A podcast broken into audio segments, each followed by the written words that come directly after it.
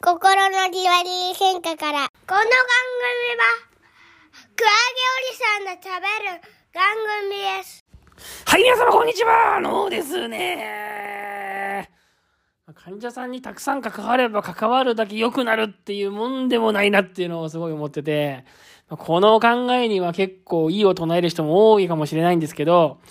私はもうですね、ずっと精神科っていうところで働いていましたので、マンツーマンでですね、患者さんとこう、リハビリをするなりですね、マンツーマンの関係性の中で何かをやっていくっていう治療法をですね、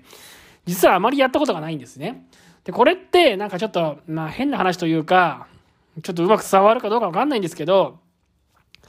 例えばこの、私は作業療法士という仕事をしてますけど、この精神科で働く、働いてない作業療法士はですね、大体マンツーマンの関係性で基本はスタートなんですよ。例えば、まあ、脳卒中とか脳梗塞とかですね、そういう体の障害のリハビリをする人たちっていうのは、大体20分いくら、いくらいくらとかですね、40分やっていくらいくらとかって1対1で20分やって、で、そこに診療報酬といって、まあ、お金が払われてですね、リハビリをするみたいな。でたまにこう、小集団で何かをやるってことはあるかもしれませんけど、基本的には1対1でマンツーマンでお話をしながら、まあ、リハビリをしてみたいな。そういうパターンで基本的になんかやっていくと。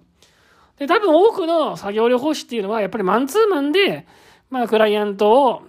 と言われる人たちとですね、お話しして、それで、じゃあ何かリハビリプログラムをやりましょうと決めてやっていくというのが基本のスタイルなんだと思うんですけど、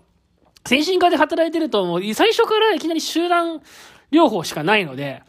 1対25人と言われてですね、入院中の作業療法っていうのはいきなりもう2時間25人やってくださいっていうスタートから始まるので、いきなり25人の集団なりを任されて、そこで何かをすると。25人を集めてきて何かをするとかですね。で、デイケアなんかでも基本的には1日50人までとか、1日25人までとか、まあいろんな単位があるんですけど、基本的に集団でやるみたいな感じなんですね。で、私はずっと基本的にこう集団で、こう何かをやってきた患者さんを見てきたので、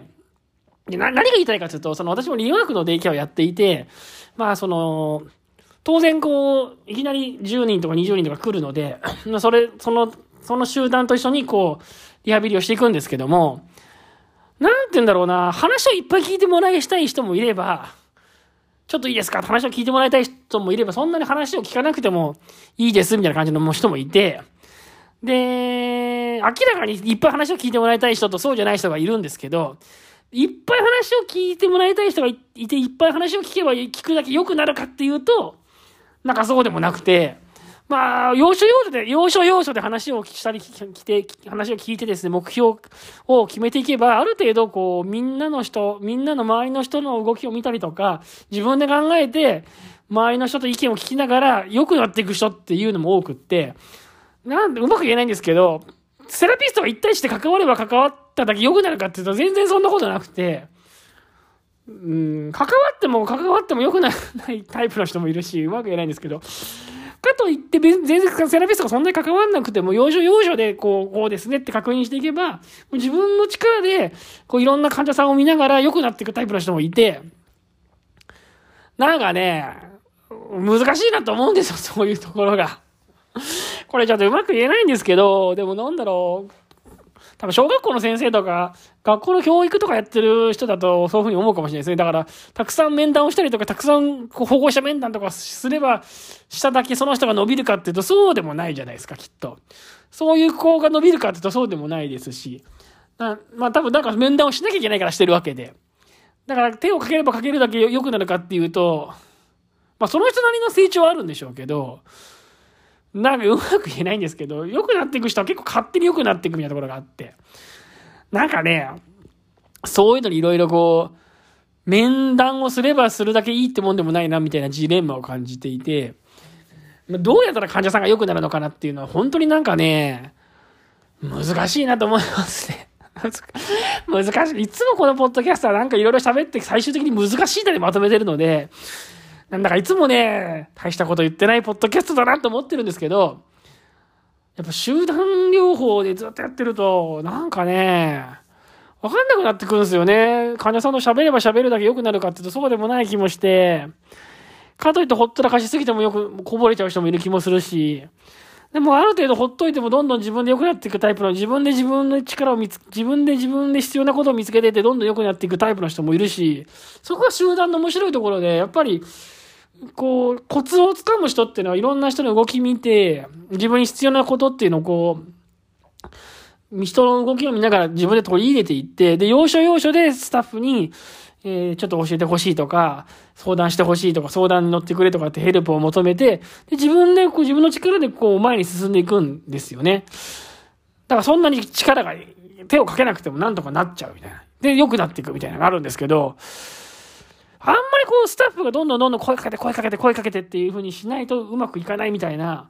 そういう集団に作り上げちゃうと大変ですからね。ある程度こう、スタッフがそんなに声をかけなくても、まあ、声はかけるんですよ。面談はする、声はかけるんだけど、そんなにこう、念入りに面談ばっかりしなくても、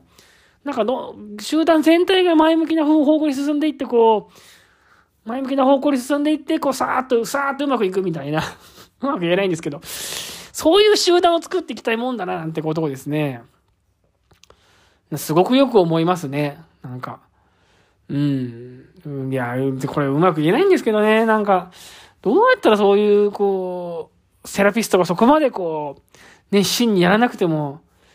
いい集団が作っていけるのかなーってのはね、ちょっと本当にね、悩んでて。